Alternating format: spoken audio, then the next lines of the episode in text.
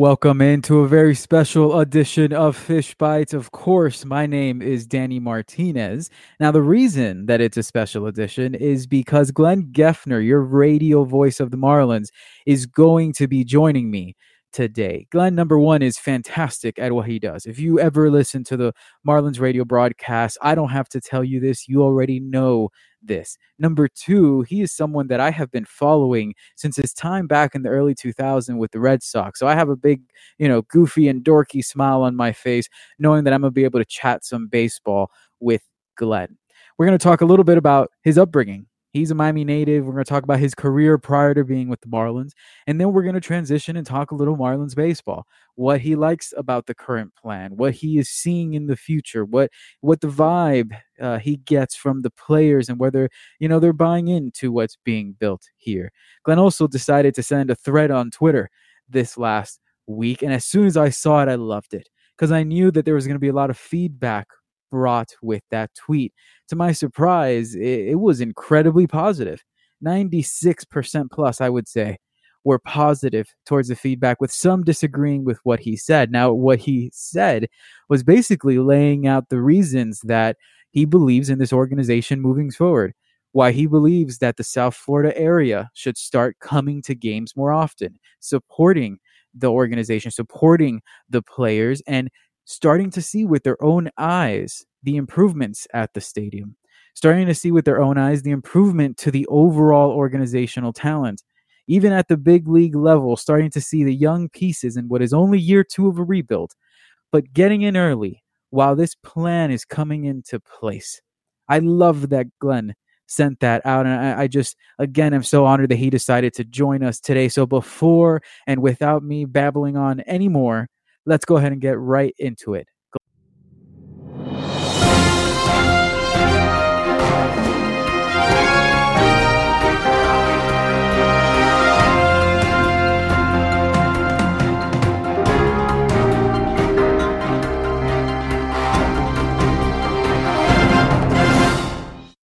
Joining us now is a Miami native, someone who you will undoubtedly recognize as soon as they speak one of the radio voices of your Miami Marlins, and honestly, someone that I've been following since his days with the Red Sox back in the early 2000s. So I hope you forgive me if I'm a little starstruck in introducing Glenn Geffner. Glenn, thank you for coming on.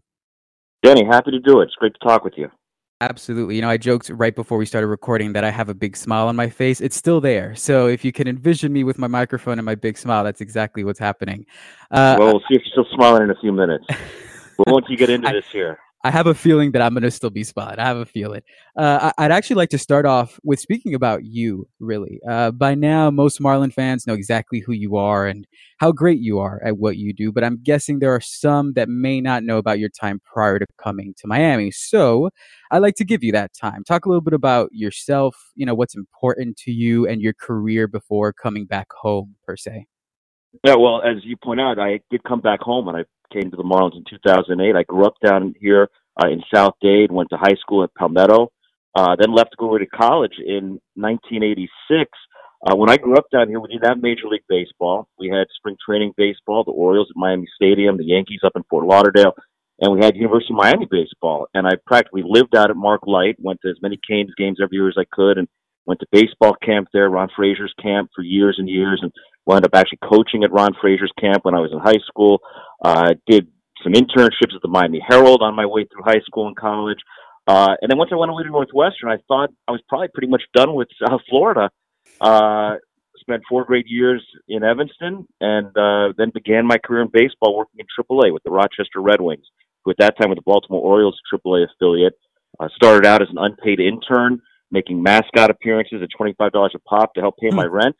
Rent. Uh, I got on the air eventually. I was doing all the team's public relations work.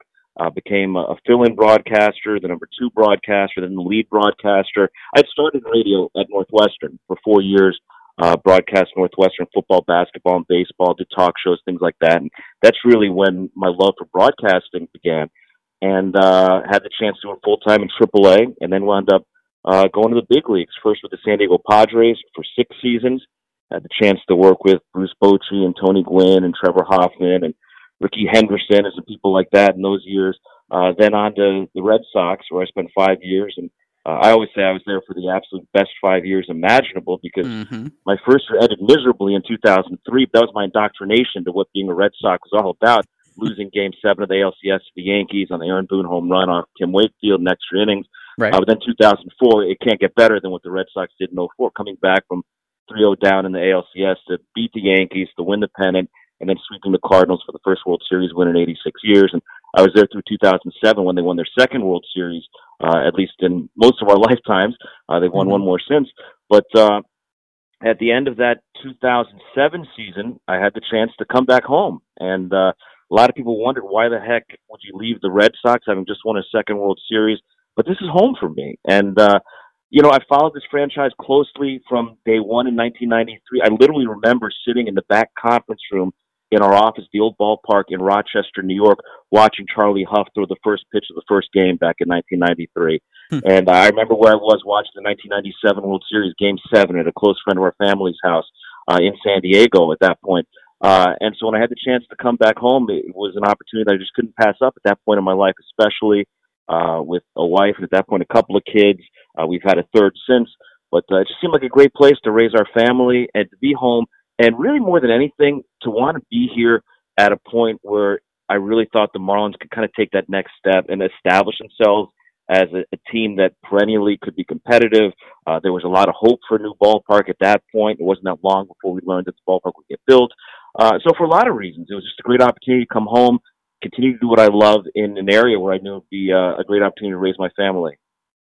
That's amazing. I, before we get to the fish, actually, I have to ask you this now because the Red Sox are known for treating their employees really well.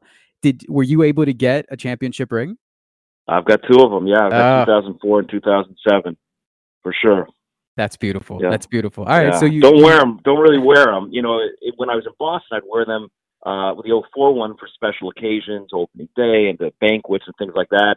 Uh, I actually received the 07 ring after I'd moved down here in 2008, uh, and so I don't really wear them. And I'll take them to appearances sometimes when I know uh, stu- young students might get excited seeing something like that. But Mhm. it's funny; it's so long ago now. As big a deal as 2004 was, when I go speak at a school now, a lot of the times, you know, kids weren't even born in 2004 right. and they have no idea about the curse of the Bambino and what some of that stuff meant. That's funny. Yeah, that's that's what you're there for. Then you get to educate them. We try. We try. So, like you mentioned, you come back home in 2008, right? I think it's fair to say that since then, yeah, you've seen a lot. You've you've seen a lot of changes. There's been some ups. There's been some very low lows. Uh, I'm not necessarily one to dive too much into the past or previous regimes or previous mistakes or what hasn't worked. So instead, I'll ask you this: as we look at the current status of the organization, right? From this draft to the vastly improved farm system, the fan centered initiatives, even the big league club, what most excites you about the direction of the Marlins moving forward? I think what excites me is they have a plan and they will absolutely not budge from the execution of that plan. They know exactly where they want to get and how they want to get there, and there won't be any getting sidetracked along the way. You know, there were times in the past where it seemed like this franchise was headed in the right direction, but then all of a sudden, uh, you bring in the wrong free agent for the wrong reason, or, or Right. you make the wrong trade for the wrong reason, and things just don't work out. Uh, these guys are committed one million percent to executing their plan, and, and they laid it out on day one. You know, I know they said there were hard decisions to be made, and people now know what that means, and people didn't like a lot of that stuff. But they've done everything they've done with a purpose, and they continue to just be very patient and let it all play out. Uh, you know, and even obviously, I've gotten a lot of attention in recent days for some of my tweets and talking about people coming out and supporting the team. Even in that regard, uh, you know, they're very patient. They understand it's going to take some time for fans to really see it all coming together. Uh, on the field, it's going to take some time for it all to come together and, and be able to sustain what they want to do here. But that's what excites me. They really do have a plan. And you look around baseball uh, and you look at other teams as examples of franchises that have gone through similar periods. And just look at the standings. When you wake up today, four of the six teams that are in first place in their divisions right now, four of the six, all but the Yankees and the Dodgers, who have all the money in the world, four of the six have gone through similar programs, Mhm. losing 90 plus games, 100 plus games, not that long ago, and getting things turned around dramatically. Atlanta, the Cubs, the Twins, the Astros, Uh, you had a Houston team that lost 100 plus games three years in a row, lost 111 games one year, and then a few years later is winning the World Series. Uh, everybody knows what the Cubs have been through. The Braves went from three straight 90 loss seasons to winning the division last year and looking really good again this year. Uh, so it, it doesn't mean that everybody who tries this is going to be successful because you got big money teams, you got other teams kind of doing the same sort of thing. You don't operate in a vacuum, but they have a plan. And and to me, this really is the one and only chance for this franchise on and off the field. I think doing everything the right way. They've immersed themselves in the community, the ballpark enhancements, the reduced ticket prices, reduced concessions prices. They're reaching out to people. And the whole point of my series of tweets Sunday night was, you know what, it's time for people to kind of extend that hand back a little bit. And rather than be so bogged down in what's happened over the last 25 years with this franchise, it's time at some point to say, you know what, maybe these people deserve the benefit of the doubt. Let's not convict them of a crime before they've committed a crime. Let, let's give these guys a chance to do their thing. They're doing what they've told us they were going to do, and now we're beginning to see the fruits. And we're only in the second or third inning of this thing. We've got a long way to go. Mm-hmm and there'll probably be more losses than wins in the short term for sure. But these guys have a plan, and they're carrying it out every single day. You see it in the trade, you see it in the way they handle the draft, you see it in the way they've handled players at the minor league level, who gets promoted, who doesn't get promoted, who they stick with in the big leagues, who they don't stick with in the big leagues. Uh, every move they make is made with a purpose, and they're not going to deviate from this plan.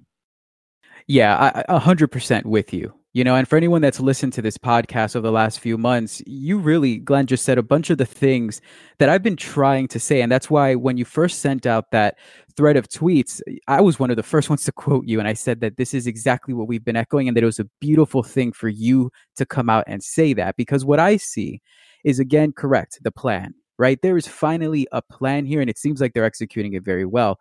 You said we're in the second inning of this thing. And even while being in the second inning, look at the pitching staff. And then not even the major league pitching staff, look also to the minor league pitching staff and what they've built. Yeah, I've also seen an ownership group that is responsive. Uh, I was at that town hall that uh, Derek Jeter had the first year that he was here. And it seems, you know, there was a lot of ridiculous things that were said there, not from him, but from fans. Um, some things that were a little bit more understandable.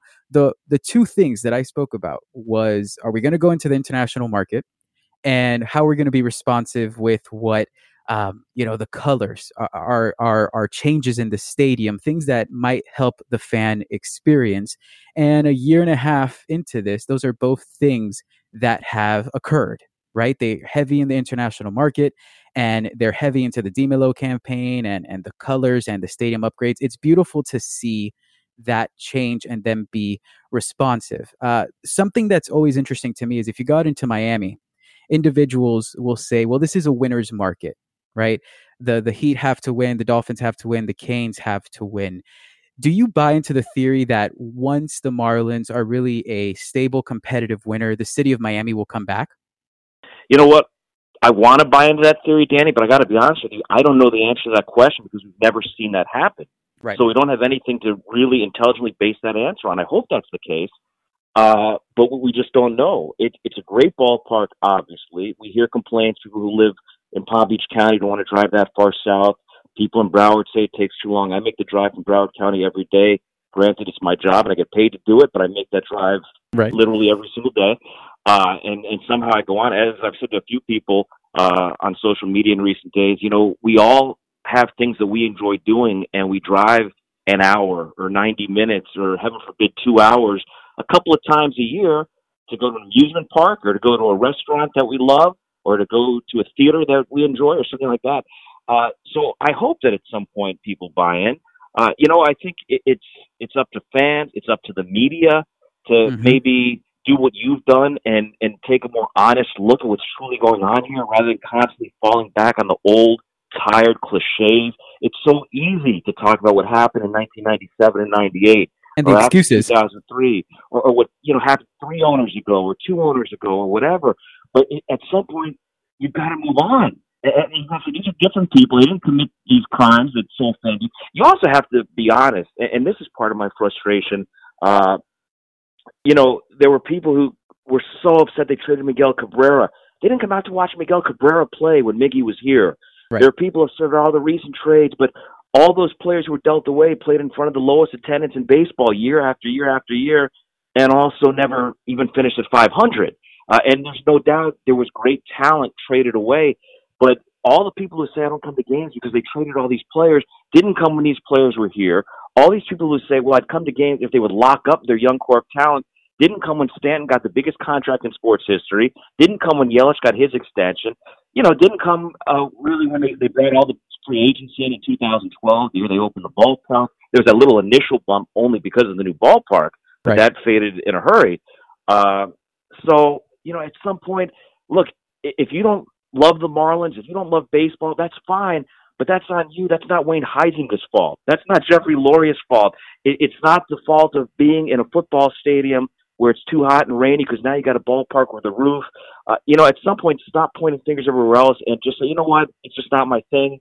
I'd rather go to a football game or a basketball game. That's cool. I'm good with that. But at some point, people who really step back and take a look at what's going on here, I think and I hope will realize that you know they're they're in the foundational stages of building something really cool here. And in the meantime, you go to the ballpark tonight. They might win, they might lose. We'll see. But it's a great place to watch a game. The food is great. You can get a ten dollar ticket. The concessions are three dollars and five dollars in many cases. Go out, have some fun. Take your family to a ball game. You know, uh, go out and see some of the great names in this sport when they come to town. Some of the exciting teams in the sport when they come to town. Just have some fun. Uh, you know, people complain about the drive. No one complained about going to the Orange Bowl all those right. years for the Dolphins and Canes. People don't complain about going to the AAA to watch the Heat. Uh, my point all along has been I'm not saying everybody's got to buy season tickets, but two or three times a year, if enough people down here just started going to two or three games a year, you'd create a culture where the Marlins really are part of the fabric of this community. And I worked in San Diego, and I see it in San Diego every time I go back there. The Padres haven't had a lot of success, but the Padres truly are part of the fabric of San Diego. And whether you're a baseball fan or not, you go to a few Padres games a year because it's something that everybody who lives in San Diego does and the weather's great, and you get a micro brew, and you have a great time, and Padres might win, Padres might lose, but you're San Diegan, and you support the hometown team, and, believe me, they haven't had near the success the Marlins have had over mm-hmm. the two years that the Marlins have won World Series here. Uh, and there are other markets that are like that as well. So you hope at some point people can just kind of get over the history. I understand it's tortured and painful, but say, you know what, we got new people in place here now. They're doing a lot of things right. It's going to take some time. We all acknowledge that. But you know what? Let's check out the new ballpark enhancements. Let's check out this new team, some of these young arms that we're hearing about. You know, show some support and have some fun. And uh, hopefully you can say you were there in the earliest stages before this team gets really good over the next few years. Yeah, that you didn't come in later on when it was the easy thing to do, but that you yeah, saw we'll what was take happening. The bandwagon fans too, but in the meantime, it yeah. would be nice to have some people hopping on early.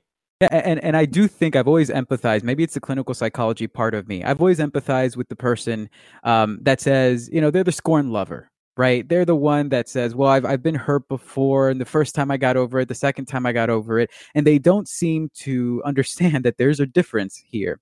And I think that's the problem. The, the problem is that the individual, and we're not talking about the individual that isn't like baseball, we're talking about the, the real person who has actually made a decision to turn its back on this organization, right?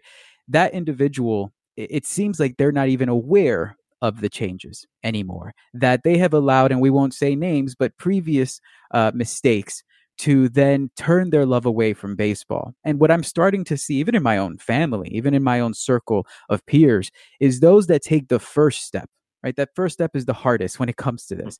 Uh, to go to the stadium, to you know dive into the farm system. You don't even have to really dive into the dive into the top five starting staff that the Marlins are currently fielding every day, or the core pieces and the Andersons and the Alfaros, and we'll see what Cooper comes to be and, and Ramirez. If they take that first step and they go to this beautiful park, eh, they come back. Eh, you know, they come back because mm-hmm. it's a good experience. It's an exciting experience Uh, what do you say to the person that still hasn't taken that first step? And you gave me a lot of good examples already, but I wonder for the fan that's looking from the outside in and can tell me because I've heard it a million times, Danny, I understand the farm system. Danny, I understand that they're trying. Is there something that you see within the organization where you just believe it this time? Is it the fruits? Is it the actions? Is it the words? What is it for you where you can really say, listen, this is going to be the the hot ticket in five years, in three years. It should be a hot ticket now let's see where it goes. Well, I've watched it now for about 18 months or so, and I've made this point a couple of times in recent days when people have asked me about the thread of tweets I sent out. And people, somebody called me a shill on social media. Oh, you're just Derek Jeter's guy trying to kiss up to Derek Jeter. You know, I didn't send these tweets out the day that Bruce Sherman and Derek Jeter bought the team. I didn't send the tweets out at any point in the first season where they owned the team or in the off season leading up to this year or in spring training of this year. But I really, being around this every single day as I have been, as I'm lucky to be, I really see a corner being turned. I really see that on the field, off the field, in the culture of the organization. Uh, and that's why I said, you know what, it's time now. It's time to say something.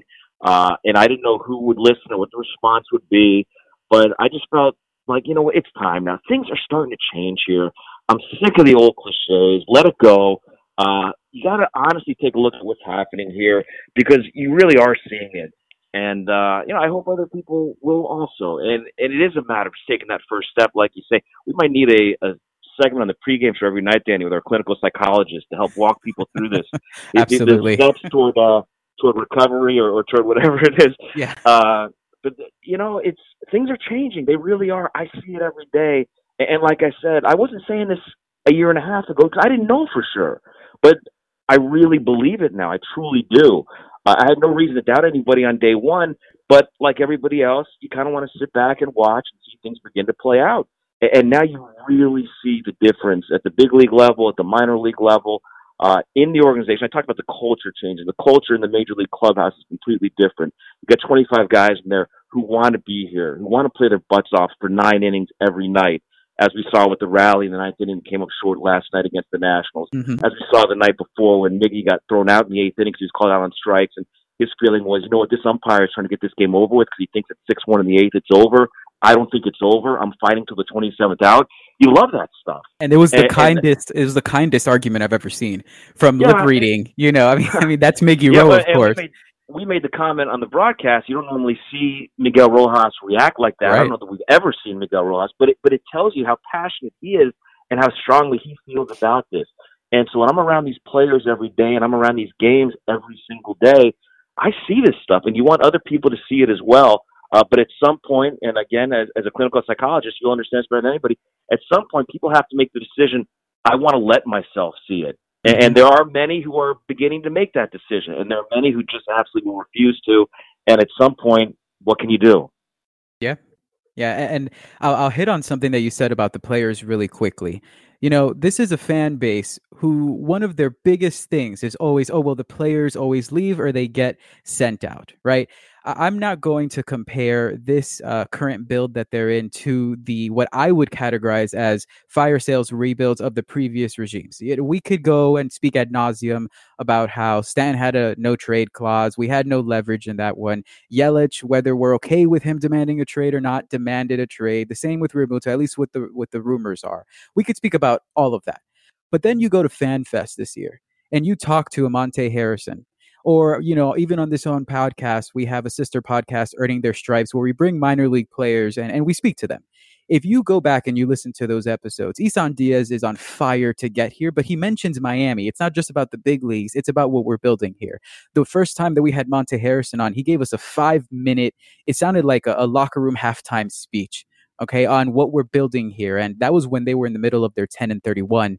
He said, you know, it's tough to look up there right now, but I'm telling you, we're coming and we're bringing championships to Miami. All these players seem to be on fire. And I'm not a big, uh, quote unquote, we're going to change the culture kind of guy, even though there is some element to that in a clubhouse. But that's kind of what we're seeing here. We're seeing players that want to be here, that want to be in Miami. And like you said, Miggy Rowe is a beautiful example of that. So what if we're down six in the ninth? I in the eighth. I want to be able to have every strike a strike, every ball a ball, because we're gonna come back and get this. Is is that just what you're seeing? You're seeing a bit of a culture change as well. People not just inside the organization, but the players are buying into the plan. No question, one thousand percent. Uh, you see it in the big league clubhouse every day. And again, I come back to the way this team has fought and clawed. And actually, just looking at some numbers this morning, getting for tonight's game, this team's played much better in very close games, one and two run games, than it has in blowout type games. Mm-hmm. And they find a way to win when they hang around uh, they, they like those kinds of games, being in those positions. And then you go down to the minor league level, and you talk about Isan Diaz and Monte Harris and guys like that. I look back at the captains camp they've held now for the last couple of years prior to spring training, where they bring the top prospects in the organization in and they teach them about leadership and what it means to work in this kind of a culture, a winning culture, how you succeed on the field, off the field, how you immerse yourself in the community, how you're a good citizen away from the ballpark what it means to wear this uniform, to be a major leaguer, the responsibilities that entails. Uh, so I think these young players, before they even get to the big leagues, are learning these vital lessons so that when they get here, they're going to be a step ahead. And uh, yeah, you got some veteran players in this clubhouse this year who have great resumes and great pedigrees. Curtis Granderson knows what it takes. Neil Walker knows what it takes. Miguel Rojas is a really unique guy. You know, as somebody who's had to scratch and claw for every at bat he's ever gotten in the big leagues, and you're so happy to see him getting a chance to play every day. And I thought it was really touching to hear Don Mattingly say if he had to pick one player to represent the Marlins to the All Star mm-hmm. game, Miggy would be the guy because what he represents, what he means to this team, the fact that he's out there every day, the fact that he's a spectacular defender who's been swinging the bat really well since the middle part of May. Uh, but, but what he means to this team and, and the fire and the leadership by example, the vocal leadership that he brings. Uh, you know, Sergio Romo is another guy like that, a veteran brought in this year who's been part of three World Series championship teams, was on the mound for the final out of a World Series. This is a guy who's been on the biggest stage. He's seen it all. And they're such great role models for the younger players in this clubhouse, the other young players who are going to join him eventually. Right now, we've got 25 players, or yeah, 25 players in the active roster five of the 25 have made their major league debuts this year. Mm-hmm. So they're able to glean knowledge and wisdom from some of these veteran guys. And I, I think it's a really nice situation to put people in position to have success in the long term. Uh, it, it is a cultural change, and that's important. And it really starts with Don Mattingly and his coaching staff. Donnie's been great through this entire process. You know, people think of Mattingly as a New York Yankee, as the manager of the Dodgers, big market teams, huge dollar teams. But for me, watching Donnie during his time here, and especially over the last two years, he's the perfect manager for this group of guys. He loves to teach. He loves to impart wisdom. He loves to be a role model for these guys. Uh, it's been a lot of fun to watch him do his thing, and that's been a huge part of this whole culture shift as well. Hey, it's Kaley Cuoco for Priceline. Ready to go to your happy place for a happy price? Well, why didn't you say so? Just download the Priceline app right now and save up to 60% on hotels. So, whether it's Cousin Kevin's Kazoo concert in Kansas City, go Kevin, or Becky's Bachelorette Bash in Bermuda, you never have to miss a trip ever again. So, download the Priceline app today. Your savings are waiting. Go to your happy place for a happy price. Go to your happy price, Priceline. I, wonder if there's a short list of your most memorable calls. I'm sure it's not the first time someone has asked you this, and I'm sure it's somewhat like choosing between your children. Uh, but is there anything that sticks out to you? A, a, season, a call, a game that would make your short list um, of dearest moments? Well, it's not a dear moment, but it's the first moment that comes to mind every single time anybody asks this question, or, or I think back on things like this. Uh, that first came back after Jose passed away uh, and I'll get choked up just talking about it right now. Uh, that is, I'm literally getting goosebumps as I think about this night. Yeah. Uh, yeah, that's a night that nobody who was in that ballpark or was watching on TV or listening to the radio probably will ever forget. Uh, and, and that, you know, and I, I broadcast a World Series in Boston and, and was a part of a lot of cool things over the years and 3,000 hits and things like that. But that's a night that stands above all others that I will never forget, and it's a night you wish you were never a part of. Uh, but that game just for me crystallizes what baseball means, what sports means, uh, in bringing people together, uh, a shared bond, uh, in reminding yourself that you know these guys in the field who we all think are robots are human beings and and they have emotions, and to see the the Mets respond the way they did to the Marlins players that night. Uh, to think back, you know, Dee Gordon hitting that home run to start the game, Justin Bour hitting a triple, the Marlins winning, you know, a lot of things that happened that night. Uh, that is the night above all others. And, you know, I've been in clubhouse getting sprayed with champagne after the World Series ends, but that night above all others stands out. Uh, and again, it's of all these nights I could mention, the one I wish would have never happened Right. But uh, that that night meant so much. Uh, and that's the first one I always think of when we talk about something like this. Yeah, I, I think that you hit it right on the head. That it is it is the night that we can't forget, but we wish we would have never known of. Um, and the fact, actually, I wasn't even able to watch the game that day, so I had to hear it from you. Um, or well, I had to hear it from the broadcast. And the reality is, the reality is, is that that's a tough job, and that the way that it was done was handled correctly, and that the response from everyone, whether it was the broadcast group or whether it was like you said, the the Mets or whether it was the other teams, uh, the other players made it such a night that I, I, agree that has to be the response that I would get from you. Um, yeah, I can't even imagine something tough. else. It's tough to call a game when you're crying. But, yeah, you know, Dave and I were both crying for uh, especially the early part of that game. Uh, you know, that whole few days and that whole last week of the season where we had to play out the string after that mm-hmm. uh, was a time that nobody will ever forget. And I think when you sit back a decade from now and look at uh, the path this franchise has taken, I don't think you'll be able to tell the story of the good and the bad without looking at what happened to Jose and how that ended and what he could have been and what he might have meant uh, and what his passing meant to people in this family uh, because it is a family uh, and not just the guys in uniform, and people around it every day. Mm-hmm. Uh, and, and there quite honestly, a lot of the guys who were in that clubhouse at that time, you hate to say they're better off being somewhere else, but it was like it could never ever be the same for that group with the way things ended for Jose and and what that meant. And literally every time you walk into the clubhouse, you think about it, and you're around guys, you think about it. Uh, it, it was like everything changed, and it's easy to talk about what changed on the field with Jose's passing, but emotionally, uh, everything changed, and I, it really altered people's lives and their approach to life, uh, and probably in some ways relationships and things like that. Um, and, and in a way, you know, I'm not sure how healthy it would have been, and I'm not trying to justify anything, but I'm not mm-hmm. sure how healthy it would have been to keep all those guys together because uh, it just could never be the same when just your heart and soul is ripped out the way it was with what happened to Jose. Yeah, I, I, believe actually Yelich said something to that extent that in, in an interview later, um, that season and that tragedy changed everything for him personally yeah. and for the Marlins. Okay. Marcell Ozuna is a guy who has spoken about that. Dee Gordon is a guy who's talked about that. Uh, yeah, it's uh, that's one of those things that uh, changed so many things, and so and it obviously destroyed three families right. more than anything related to baseball. But uh, yeah, it's it's one of those things that you just never ever are able to leave behind. And there's literally to this day, not a day I don't think about Jose and think about mm-hmm. what happened and what might have been. There was that unbelievable Jayson Stark piece on the Athletic this past mm-hmm. off season uh, about what might have been with Jose. And for me, it's one of the great baseball discussions, great what ifs in baseball history. Jose might go down as the single greatest what if in baseball history. You know, Roberto Clemente died tragically, but he had 3,000 hits under his belt and was toward right. the end of his career. What might he have done in this game because what he had done in such a short time already? Uh, you know, and with his personality and what he meant to this community and with his history, obviously, his whole life story, uh, and being a Cuban in this city. Uh, for me, it could be easily argued as the greatest what if in the history of the sport. I agree.